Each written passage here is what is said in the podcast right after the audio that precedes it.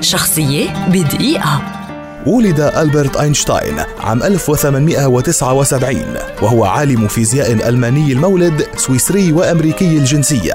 حصل عام 1902 على وظيفة في مكتب تسجيل براءات الاختراع السويسري مما منحه الوقت للتحضير لرسالة الدكتوراه وتمكن من الحصول عليها عام 1905 من جامعة زيورخ. وفي العام نفسه كتب أينشتاين أربع مقالات علمية دون الرجوع للكثير من المراجع العلمية أو التشاور مع زملائه الأكاديميين.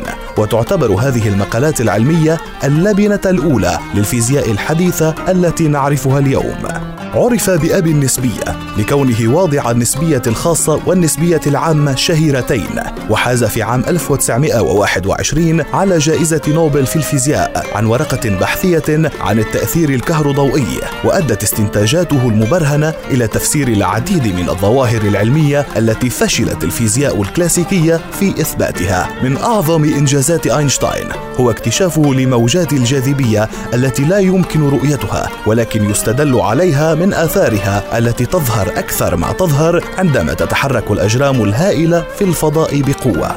إنجازات أينشتاين في الرياضيات والفيزياء تكاد لا تحصى ولا تزال معادلاته ونظرياته تدرس ويعمل بها حتى وقتنا هذا رغم أنه رحل عام 1955 هو الذي يعتبر من أهم العباقرة الذين عرفتهم البشرية.